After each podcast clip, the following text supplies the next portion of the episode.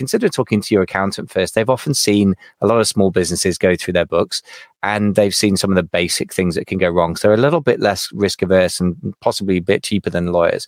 Don't talk to a UK tax lawyer about US sales tax. That's just a silly thing to do. Welcome to the 10K Collective podcast for six, seven, and eight figure Amazon and e commerce sellers, part of the amazing FBA podcast family. If you want to scale fast, target a seven figure exit, and enjoy the process, then keep listening.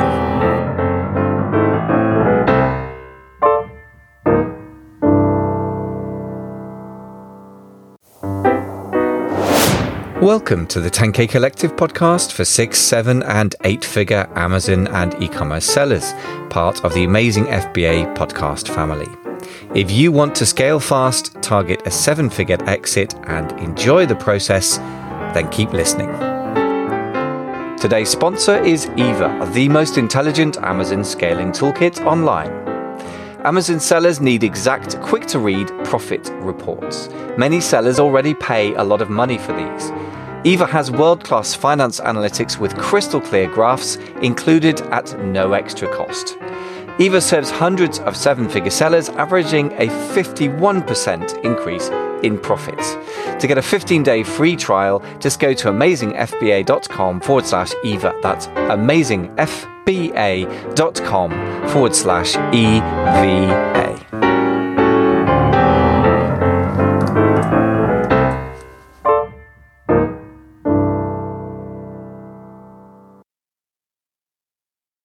Job number one for any business owner is keep your business alive and thriving. And part of that responsibility is to avoid or at least reduce risk. So, in this episode, we'll share six ways smart business owners are doing just that. Jason, are you ready to jump into this fun topic? Uh, I love this topic. This is a good one. And, you know, I think people approach life with two things uh, psychologically either or desire to avoid risk, you know, so we, we either avoid drama, pain, problems or we want to go for you know increase abundance you know income whatever. And so this is more on the side of avoiding drama and you know and pain. So but i think it's going to be a good conversation and we've got six tips here for people who can really re- i think all of these are really applicable for every business type and business model. So yeah i'm really excited about this one. One of those things where it can feel what's the word not sexy, not attractive, not like a real entrepreneurial behavior. That's for ordinary people.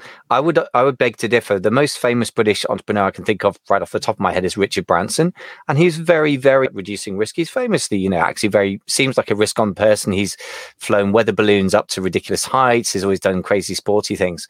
But for example, when he bought uh, when he went into the airline industry, which is famous for losing people money, he reduced the risk by going to saying to Boeing, like, if we don't need these planes, we're going to give them back to you after after a year. So he thought about reducing risk before he even started the business going. And of course, that's why he's got multiple successful businesses. So I really would urge anyone listening who thinks that it's not smart or sexy or entrepreneurial to re- reduce risk to yeah. really rethink. Yeah, I love his approach to that kind of thing. He's very down to earth, actually, isn't he? You is. know, even yeah. his story about buying Necker Islands for so cheap, but then wanting it to be profitable. So he has events that happen there, and it's turned into this you know lifestyles of the rich and famous destination type location but he's made it make sense financially as well so anyway this is a this is a that's a good uh, good example for people and i love his uh, writing as well so people should check him out okay absolutely so so six ways to avoid or reduce risk yeah. Um, this is very much your your work, by the way. I've got to be uh, honest about that up front. And I know you've got a profit sure. workshop coming up. So this is really your focus right now, isn't it? Yeah. Yeah. So uh, what's way number one then? Yep. The first way to avoid risk, in my view, is to upgrade your financial operating system. And what do I mean by that? All of us have systems we use in our business, and our financial operating system sometimes as kitchen table entrepreneurs can come straight out of our personal work habits and work life and checking checking a checkbook pro, you know practices and that kind of thing we just we poured all that over into business and we think well you know, I haven't starved as an adult. And so I, you know, I, I can apply basic financial logic to my business. But the more you study and the more you look at really amazing entrepreneurs who have scaled to, you know, multi millions, hundreds of millions, billions, what you find is that they operate with a financial operating system that is um, world class and, and and that is this that is what has allowed them to unlock massive value for themselves in their business and to reduce risk radically. Now sometimes people you know get too fancy and they're too smart by half and they try to fly too high and they end up ruining themselves. And that of course would be the opposite of what we're proposing here. But what we're saying is that they're financial practices that you need to learn and adapt and implement into your business. And that first step is one of the primary ways that you reduce risk. And how does it reduce risk? Well one of the things and i, I remember from being uh, you know kitchen table entrepreneur 2007 and 2008 and ebay one of the things that you just don't know at the very beginning is whether your business is even going to work financially, how to approach it financially, even the the basic mechanics of how should you be setting yourself up. The uh, the process of learning that basic business operating financial system I think is a crucial first step and it really allows you to take risk off the table real risk in, in the real world, but also just mental fear and the fear of ruining your business or the fear of losing your business because you don't know what you're doing financially.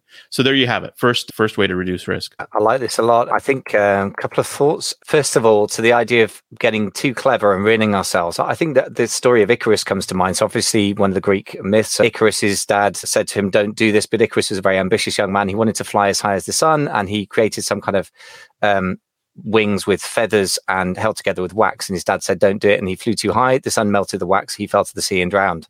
So now the traditional story is just a lesson in hubris, like, you know, don't get above yourself. But an engineer would say it's an, a lesson in the ineffectiveness of wax as an adhesive for wings under aerodynamic stress. And yeah. I would say you can fly very, very high if you really, really, really know what you're doing. And the, the point is to mm-hmm. make sure if you're going to fall into the sea because wax turns out not to be a great adhesive, do it from 10 feet up, not 10,000. So, oh, I, in other words, get there in stages. A couple of more pragmatic thoughts. First of all, cash flow projections are, are not a sexy word, maybe for most of us, and everyone should definitely get profit and loss measurement in place in, in the first instance. And that's often the, the most important thing. Yeah. But cash flow projection is not a, not a thing that only fancy businesses need. If you're in e commerce and you've got physical products, which many of us have, myself included, then you really are tying up so much cash that you need to know what's going to be happening with your cash needs over the next few months because quite likely you're going to get to a point where the funding runs out. And if you don't see that coming, then you won't be able to get a loan from the bank very last minute because banks don't lend to you when you need it. They lend it to you when you don't need it. And if they see that you're not managing your finances, they're also very unlikely to lend to you. So that's one of the most important things. You just need to project forwards, you know, at least a quarter, preferably six months, then see what your funding needs are and then go and get your funding or dial back your plans so that you don't blow your business up. No, I love that. I totally agree. Love the Icarus example. That is awesome. You're totally right. it, it is about the engineering of it. And this is uh, businesses are built on financial engineering. And that's just as simple as it is. And the better you are at a fi- being a financial engineer, the better you can do. And so I, I think that's an important first suggestion. Okay, so the second second way to reduce risk is manage debt more wisely. And I didn't say eliminate debt, although some people would have that preference and that would be their desire. And great, that's fine. I, you know, I have business people that I talk to all the time that have different opinions. But my fundamental, you know, com- comment would be manage your debt more wisely. And that means if you have any debt that's uh, super high interest, uh, you want to you want to migrate that to lower interest, better terms. Sometimes you have obligations that you actually can get out of completely. So, for example, if you have to use, for example, just as an example, you have to a minimum order quantity for your inventory and you're using a credit card, but you don't really get the payments done all the time every month. So you end up carrying a balance. Well, what if you ask the vendor for 90? or some other favorable terms. You know, sometimes if we just manage our debt differently, we can literally you know, free up tons of cash flow and and reduce risk in our business. So these are the the objects of attention inside this whole category of managing debt. And again, some people would be like, "Hey, I don't want any debt, so I hate this." Well, that's fine. That's your maximally safe managing of your debt. Other people would say, "Hey, I'm taking a big loan and I know exactly what I'm doing and it's amazing terms." I know a lot of people right now are working on the EIDL loans in the US and, you know, working through that process. So fair enough. Other people will take a, a mortgage strategically to buy a building, which lowers their, you know, rent payments, that kind of thing for the facility. So all of that, in my view, comes under this big topic of managing your debt more wisely and really understanding how to do it well and do it safely if you're going to use leverage in your business. Yeah, there's a lot. There's a lot of wisdom there. I mean, on the basic idea of debt or not debt, I guess debt increases financial risk most of the time. Although I, would like to nuance that in a second, but I would say there's always financial risk. So I, I, suppose it depends why you're not doing it. I mean, I know some people have moral arguments with it. I don't know anyone in the UK, by the way. I think that's a US thing. I think in the UK we we use debt uh, or we don't use debt. But I would say one thing you mentioned that's really important: vendor finance or supplier debt or supplier credit. Maybe let's use the word credit. um, that's yeah. uh, really the best type of debt because obviously they're in the same boat as you. They want you to succeed because you'll buy more of their stuff. So it's really, really good. Also, it tends to be interest free, so it's effectively you know free money. And the thing is, if you're importing from from China, certainly, but also in other situations, you may find that the factories are reasonably free with credit in a level that a, a bank or any other lender would never be. So the best thing you can do is to, as you said, negotiate with your your suppliers. Mm-hmm. Mm-hmm. Absolutely right. Yeah. I would argue there's one place where I think debt decreases risk, which is when I was saying if you if you project your cash flow and you see you're going to be, you know, ten thousand dollars short of money in you know September, typically or um, August if you're ordering for Q4 from China, for example, then it's actually riskier to your business than having debts that you pay off at over you know fairly low monthly payment over a period of time. I would argue. I mean, and these things you've got to calculate mm. for yourself, but there are situations where having being underfunded is the thing that's going to kill your business, not debt necessarily. Well, the question that you've just sussed out is what is the risk you're reducing? Is it short term risk or long term risk? Mm. So, and there's a big difference because, you know, you can have an amazing, absolutely fantastic business that is a cash machine, but if it doesn't help you pay your staff next Monday when you owe them their paychecks and they all quit on you, then you have a short-term, you know, crisis. So this is the, you know, the the business of the boss to say, you know, what what risk am I what risk am I currently resolving and what are the other risks out there? I think that this is a good point for me. I think in the conversation to mention one book as a resource for people. And that is Nicholas Nassim Taleb's book, The Black Swan Impact of the Highly Improbable. If you haven't read his stuff, it's a great book to, to, to read. His other book, Fooled by Randomness, and then Anti Fragile are all books that are super you know popular you know in the trade publications for business and worth listening to or reading. The Black Swan thesis is basically um, there are things, as Donald Rumsfeld said, that you don't know you don't know, and when those hit you in the face in your business, it can ruin you. And so, you know, he has a whole framework how to understand that and think about it. And so anyway, I, I do think that's something for us to think through is this short term, long term, and highly improbable you know risks that we have to manage as a business so anyway let's keep going on our list here but any other thoughts on that or response to, to yeah Web? just a quick talking of levels of risk with debt i think there are from low risk to high risk for you as a business owner mm-hmm. receivables purchase so they'll take money back out of it when you earn it that's expensive for you because it's lower risk to you but higher risk to the lender mm-hmm. unsecured loans on a repayment schedule so you've got to hit the repayments but if you don't they can't take anything from you as collateral secured loans on your business assets which is much more serious and secure loans on your personal assets, such as your family home. And obviously, those need to be entered into with extreme circumspection. yeah. But I do know, frankly, that the business owners that I know that that take on serious debt in order to scale a lot often do have that. They're just very mm-hmm. mindful about it, and they've mm-hmm. sat down with their chief, um, you know, financial officer or, or, you know, financial director and really, really thought it through before they yeah. said yes.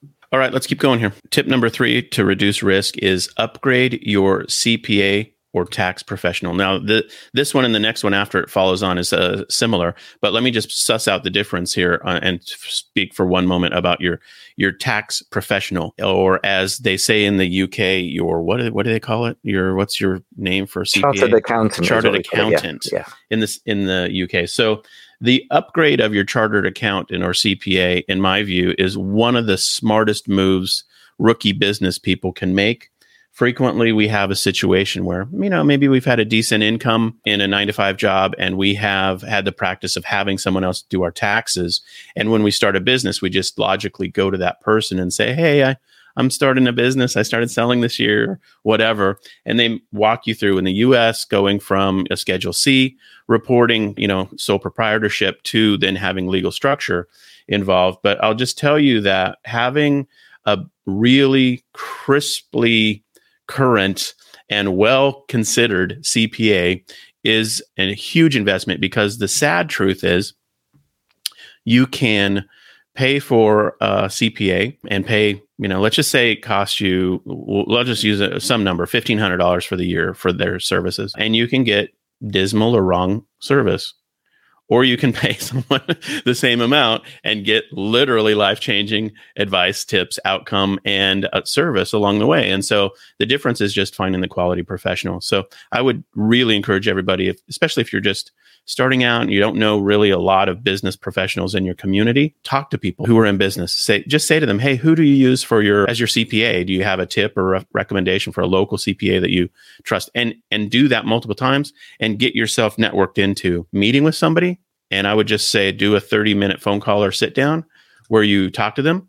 And it's basically an interview and they are interviewing for a job. And if they blow you off or not interested in that level of discourse at the beginning then it's a good tip that they're not the right person for you anyway. And so that would be you know a, a really really impassioned suggestion because I, I you know i have had you know I, it's important. I've just seen situations in which it wasn't done well and and people pay the price personally for the incompetence or lack of knowledge of their CPA. Absolutely true. I would say first thing first, they've got to get e-commerce. So to your point, mm-hmm, um, mm-hmm. it's really, really important. And it is a very different business model. Even somebody, mm-hmm. you know, who's familiar with Amazon, if you're single channel, it's going to be quite different from somebody who's very familiar with Shopify because the, the cash flow characteristics are very different and the way the, the business model mm-hmm. works. The other thing I would say is a dog is for life, not just for Christmas. An accountant is not just somebody you phone up at the end of your tax year, or let's face it, nine months later, or whatever the rule is in the US um, and you find out that 18, 19 months ago, you made horrendous decisions and you only just found about them now. Mm-hmm. Um, I really think the key is to get that monthly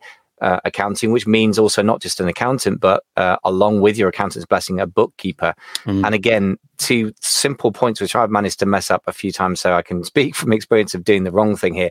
Get a bookkeeper who understands e-commerce. Get mm. a mm-hmm. bookkeeper who works within a framework that you've agreed with your accountant, because otherwise you're going to be the person stuck between very different approaches and very confused. And I think the key is to get your CPA involved before you set up your accounting system. Yeah. Get them involved in the bookkeeper choice and make sure that they check in and make sure sure that the, the system is being run by the bookkeeper, and then it's all got a unity and it makes kind of some kind of sense as well. Yeah, totally agree. And if people are listening to this and you say, I don't have any idea who could do bookkeeping for me that knows anything about e-commerce and you need a tip, just reach out to us through the contact form. I have a referral I'll give you. I have no affiliate uh, uh, deal or anything like that, but we we have a service we've turned clients onto repeatedly, and and and people love the bookkeeping service that we we recommend that we personally use in our business as well. And so, if you need a resource recommendation, just you know to to have somebody to interview or talk to, we're happy to give that out to you. Just go to the ecommerceleader.com and reach out through the contact form.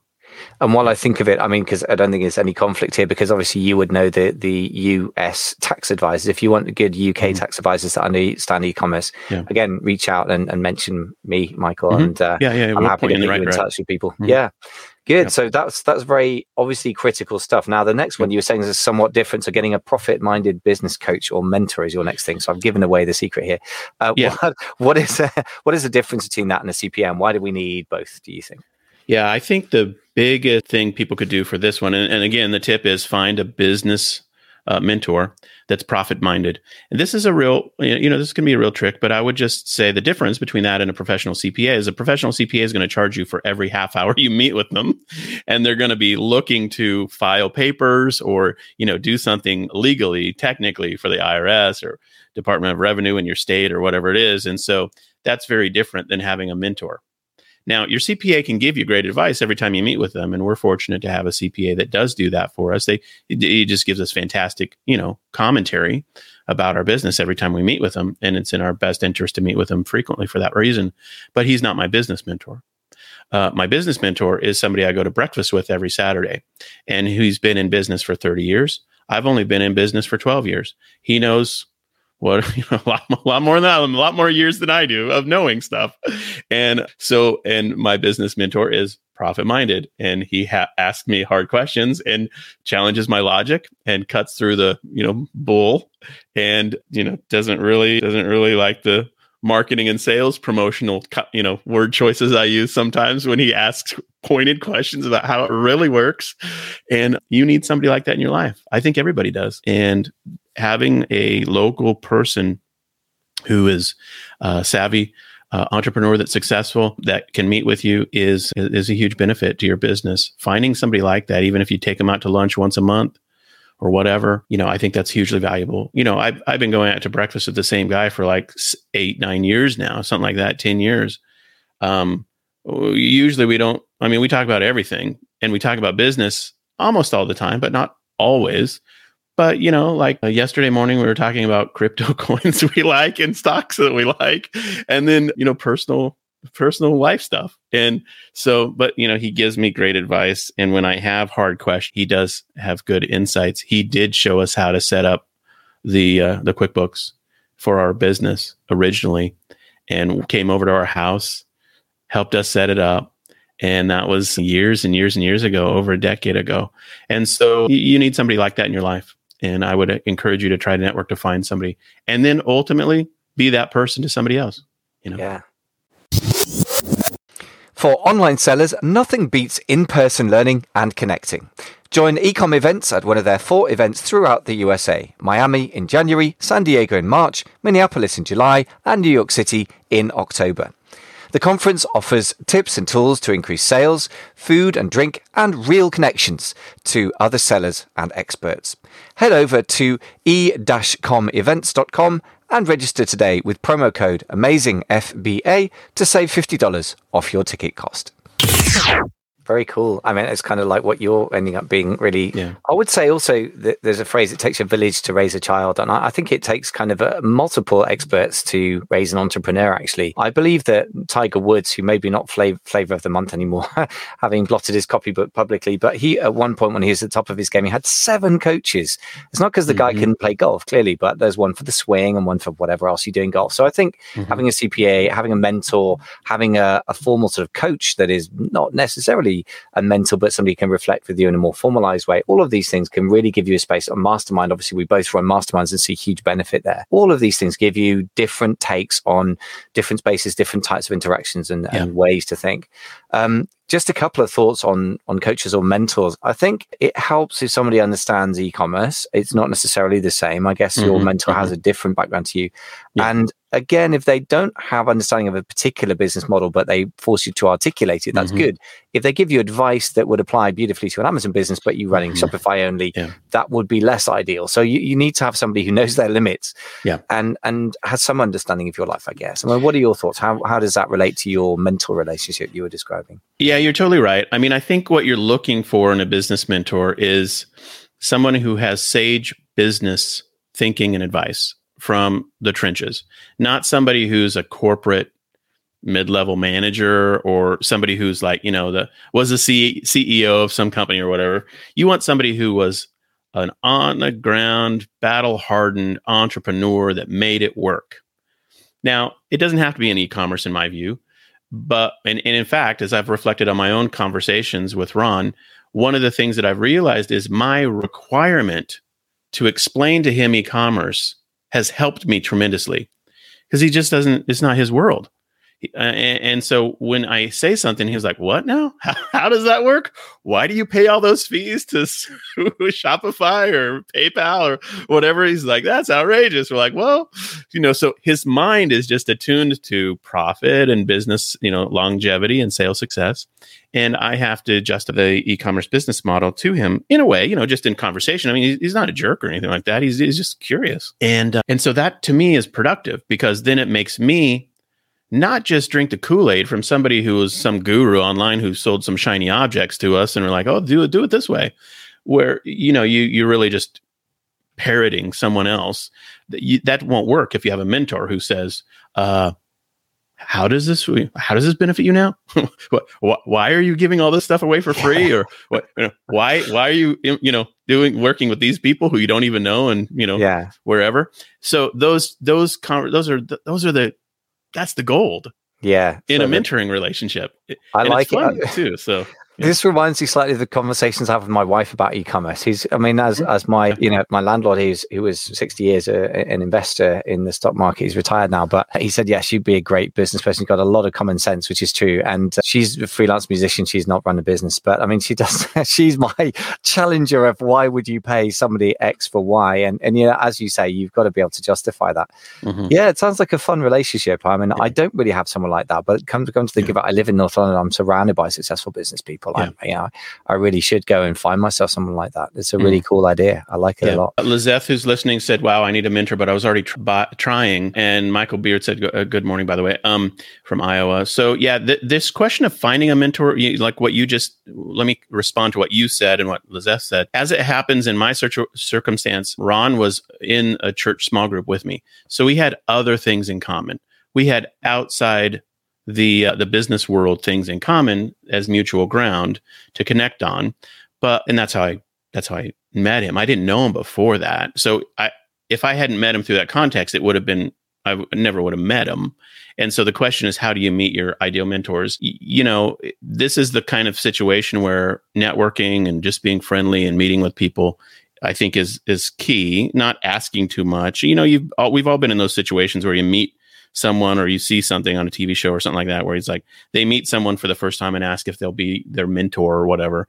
That's uh, you know, you have to be relationally smart about it. Why don't you just start by saying to somebody who you really admire, "Hey, could I could we just could I take you out to lunch and ask you questions about your business?"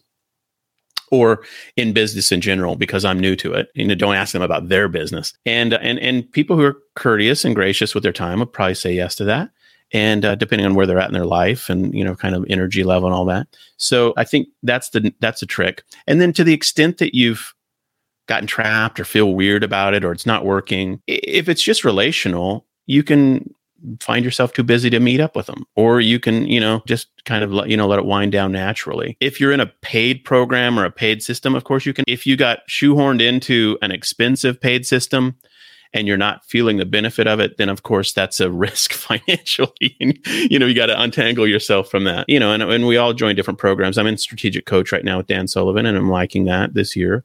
I was in Dan Miller's, you know, mastermind year before that. So to your point, Michael, about you know Tiger Woods having six coaches, I I'm not Tiger Woods, obviously, and but I do feel like it's wise to have a multitude of advisors and input and and people you can you know ask questions of and whether they're paid or whether they're doing it for free because you just buy them breakfast every other time you meet or whatever then you know that's i think that's a good way to go Ron and take turns paying for breakfast, just in case you wonder. But, yeah, the, the critical question to come, like? The, the, to come like module three of the ten part how to find a mentor course. I think what you say is is it is the resurgence of common sense. If you have no kind of social connections and you're isolated, that's yeah. a difficult place. And and weirdly enough, it's so common now with COVID or post COVID, but also it can be common if people are in the online space, but not fully kind of yeah. launched.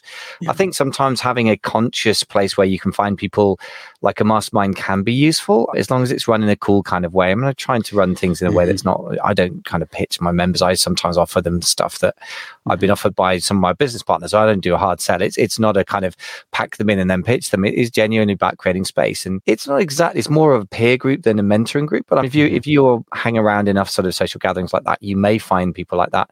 But to your point, I think sometimes it's more organic social groups that you're part of where you can, because there is no agenda either side, you mm-hmm. actually find the people that you genuinely resonate with. And I, maybe to your point, having church in common or music or a charity that you're involved with, you know, might be a very natural way to do it. I like, I like that thought really. Yeah, totally agree. Okay, so let's keep going. So, yes, number five on the list is a very practical one, and that is create a cash surplus or emergency fund. Now, many people in the US will be familiar with radio personality Dave Ramsey and his baby steps and Financial Peace University and all that. And one of his steps in his system is create an emergency fund. I think that, and that's for personal finances, but I think that logic applies clearly to business. And what you want to think through is what is a catastrophic outage of sales look like to you? And how long could you foresee not having any sales? You know, the whole COVID thing is like, it's amazing, isn't it? Like a black swan event in a way that was, I guess, you know, people technically predicted that there would be such things. But COVID was a real black swan event for brick and mortar retailers for sure. Many of them have gone out of business. Because they didn't have a big emergency fund. Others that had big emergency funds weather the storm. And uh, you know, managing go, going back up the the list here, managing debt, I would uh, tie into this as well. Having a cash emergency fund or you know uh, instantly accessible um, uh, fund is important. Also, having uh, credit, in my view, is part of strategically managing your debt. Having uh, you know credit available to you before you need it is one of the sage wisdom advices from Paul Hawken in Growing a Business. I love that book. And he says when you need uh, a loan, you better have gotten pre-qualified for it before you need it because at the point at which you need it you will not be qualified for it and so having good business credit line of credit or whatever at your bank and that kind of thing is, is important but anyway to this point emergency fund is, is, is central i think and that's the question is how many months in advance of cash on hand do you need and that's unique for every business. But I would just say that is a wise way in which to run your business so that there's always a buffer. There's always a, you know, a, a pool of resources that you're not running it down to E in your gas tank, if you will, for your business to mix a whole bunch of metaphors there. But I think that's an important, simple, practical thing. Now, this presupposes that you have a profitable business. And, uh, you know, if, go go listen to other episodes if that's not the case. But obviously, that means that you've got you're running profitably, and that you just literally manage that profit wisely so that you have a good, solid emergency fund. Yeah.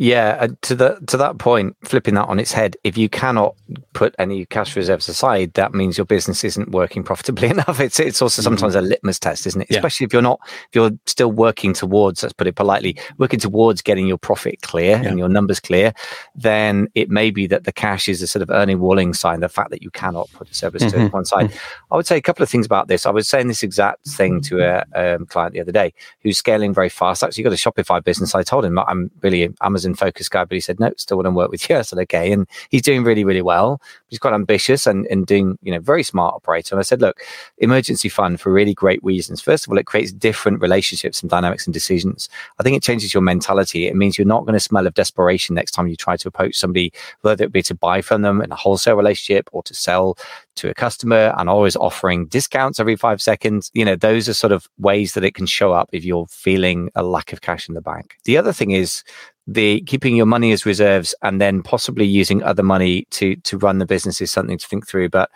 the, the main thing that strikes me is the example from Jim Collins' Great by Choice, which is about companies that in the period that he looked at them were highly successful at succeeding in very, very choppy waters, very difficult industries. Microsoft had at that point, and I believe maybe still has, 12 months worth of cash in the bank, which would need, obviously, as a publicly listed company, a lot of investors to be knocking at your door saying, why aren't you putting your money to, to greater use? You know, return on capital employed is too low. But Bill Gates was a big fan of what he called productive paranoia. And to your point, the black swan events cannot be foreseen. So I think it's really, really wise advice. Yeah, I totally agree. it, it, it is one of those things where it's it's discipline, you know, and and you're right. It is bellwether as to whether you're pro- running profitably or not. How easy it is for you to accumulate that cash surplus, and, and you know, people, it's it's a, a, wonderful situation in which if you have a good solid cash flow business that you have those choices and and obviously if you're not in that situation right now we're making it all sound so easy and but we've been where we've been in times when yeah. it's not easy and we understand the pain of trying to get from not profitable to profitable to profitable with a surplus that you have to manage there strategically. Yeah. And those are amazing milestones to go through. That's very um, true. Yeah. Okay. So let's do the sixth one. So the sixth one is do a self audit of any legal issues and ensure that you're in maximum compliance. Now, this could be a, a gamut of, of specific things. It could be your operating agreements with any partners or vendors. It could be tax uh, related for the in the U.S. IRS or any local state tax or you know county state taxes sales tax etc and what you want to look here for is risk and ask the question worst case scenario these people show up and say i'm out of compliance. What's the worst thing that can happen to me and there are varying degrees of risk depending on the situation that you find yourself in. And the biggest risk you can you know be in is uh, operating in a way that's not legal in which case people can take away your your business from you and that can happen. I mean, I you know I remember watching the Social Network, and the saddest part of the whole story about Zuckerberg starting the uh, the Facebook was with his business partner who basically got wound down to owning 0.00000 percent of the business, even though he was, I think, a 30 or whatever percentage owner at the beginning. So, you know, those those legal agreements that you sign with people and, and vendors and, and the like, I think are th- something to look through. And, and a lot of times we avoid the minutia of that because we're just not wired to do it. But a good solid risk assessment says where are we exposed and how can we clean up any messes proactively? Because I can guarantee you one thing you're way better off cleaning up messes proactively than you are cleaning them up reactively when you're under the gun from somebody else in the counterparty situation who's mad, upset, claiming something, you know, taking you, well, you know, whatever to court, putting legal documents in front of you. That's a much more stressful situation in which to clean up any risk. So that that last one is uh, kind of scary to some people who are new to business, but over time, what you realize is you just didn't know about something, and then you find out about it. And you're like, oh, okay, this is how that works. This is the law. This is the process. This is the contract language, and you have to go through the uh, the hoops to get things tidied up. And I think that's a central part of running for the long term with safety and uh, risk reduction. So there you have it. Michael, what are your thoughts on that one? I, I think this is really, really wise, thoughtful, grown up business owning advice. I think first of all, if your uh, you know family's income comes to depend on your business at a certain point, if you've developed it to that point, you owe it to them as well as yourself to really take it seriously. The other thing to say, legals are part of due diligence when you sell your business, and if you can't get them in place, it may block the sale of the business, or you may find they're holding back money. I'm talking hundreds of thousands of dollars, and this is not theory. I, one of the mastermind members sold a business recently for seven figures, which is wonderful. Those seven figures are the total amount he's going to get when the process is done, but there's several hundred thousand dollars being held back because they haven't got some documentation sorted. That's a bit of a major shame. That's a very solid business reason to have some legal documentation. Um, a couple of thoughts as well. I mean, you're saying doing a self audit. I would I would turn to the professionals reasonably quickly for this stuff. I would say one hack. I would say not hack. That's not the right word, but one starting point for me is consider talking to your accountant first. They've often they're not a substitute for a lawyer, but they've often seen a lot of small businesses go through their books and they've seen some of the basic things that can go wrong. So they're a little bit less risk averse and possibly a bit cheaper than lawyers. If in doubt, though, you've got to get a lawyer. And I would say make sure they're a specialist. Don't talk to a UK tax lawyer about US sales tax. That's just a silly thing to do. If they're really silly themselves, they'll even advise you. If they're smart, they'll say, no way, I don't do that. But get a specialist and yeah. contracts, to your point, can be really critical part of a business that people tend mm-hmm. to DIY. I tend to DIY, mm-hmm. but less than I used to. I, I tend yeah. to look at them more carefully. And I am really meticulous. If somebody says you can't do X, Y, and Z in a contract these days, I will go back to them and say, I don't find this acceptable. Would we, mm-hmm. could you remove this? I don't want it staying in the document. And then I'm not complying with it. And then there's a, a disconnect between how I act and what's in the document. Even if sometimes they will say things like, oh, our lawyers just want it in there. I, I always say, well, this is the the written basis on which we're going to operate. So I want there to be no mismatch. And eventually, sometimes I will just walk away from a deal because I don't want that kind of mismatch because that becomes something that somebody could use against me in future as a sort of, you know, a hostage to fortune, if you like. Yeah, no, I totally agree. There are categories of risk that you want to have people help you with. You know, one one is um, tax related. So there, your chartered accountant or CPA would would help with IRS or you know federal or state or you know uh, sales tax, all those issues. The other is a contractual agreement. So they're a lawyer. We work with an intellectual property attorney who has helped us with many, many issues over the years. And and as it relates to businesses we purchased, she gave us basically the template. And then every time, you know, we've I think we Cinnamon and I have acquired 13 brands and businesses.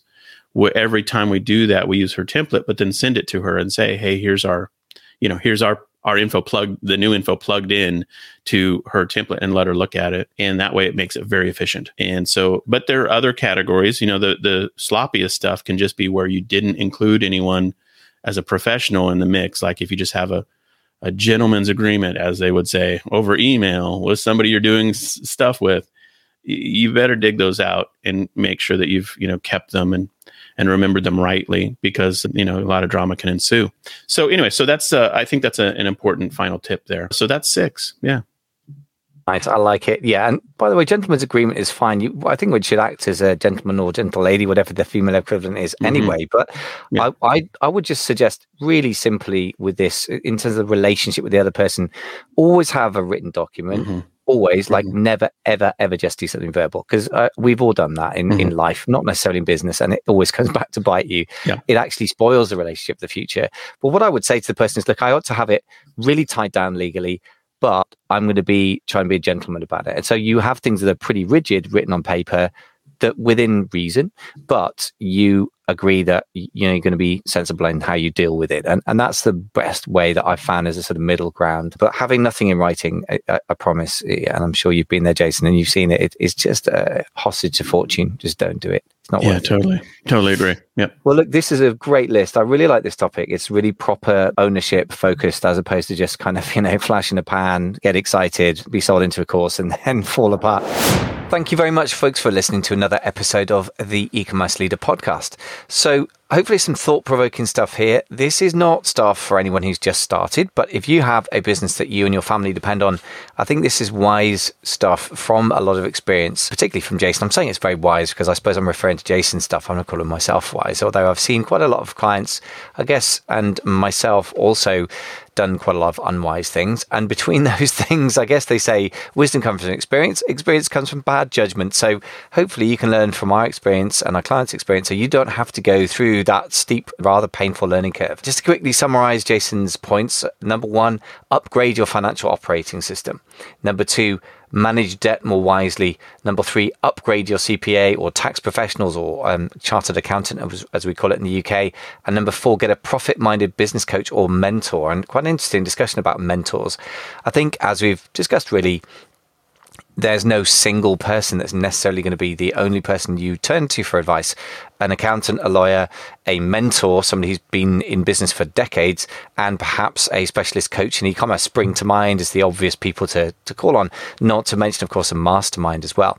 If you want to check out the masterminds that Jason and I offer, basically on opposite sides, not just of the pond, but obviously Jason's in the West Coast in Seattle, and I'm in the UK, the sort of western end of Europe. So quite different physical locations. Jason's mastermind is part of uh, what they offer at Winning on Shopify. So just go to winningonshopify.com and if you want to check out the uh, mastermind that I run with an element of physical meetings in London every two months, but also online meetings that go to the amazonmastermind.com. Both of those are for established businesses, not those who are just starting out. If you are just starting out, then that's not really the sort of specialist area that Jason and I tend to deal with. But there are things that Jason offers from time to time that will really appeal to you. Particularly, I think the call in show, we cover a variety of topics, everything from those really newcomer friendly all the way to established business owners. That we have a hot takes episode live on the call in app, which will also put onto the podcast every Tuesday at 8 a.m. Pacific, 11 a.m. Eastern, 4 p.m. UK time, 5 p.m. Central European time. So if that interests you to hear some hot takes that may be for you if you are in the early stages or some hot takes that can apply to very established businesses, then check it out with um, our friends Kyle Hamer, who is Jason's partner in crime in coaching businesses, and Chris Green, who's very well known to Amazon sellers, particularly for his retail arbitrage and the book of the same name. So um, that's where you can find us. Of course, as ever, don't forget to subscribe to the show on whatever podcast player you're listening to right now. And if you're on Apple Podcasts, we'd love a star rating out of five stars. For now, it just remains to say thank you very much for listening and have a really profitable quarter. Thanks for listening to the 10K Collective podcast for six and seven figure Amazon sellers. I really hope you found the show helpful to you. Please don't forget to subscribe to the show. And if you're on Apple Podcasts, please do leave us a quick star rating. It will take you all of 30 seconds to do it, but it does mean we can be found by and help many more e commerce business builders. I wish you fast and profitable scaling, and I hope you enjoy the process of building your seven figure Amazon business. Thanks very much for listening.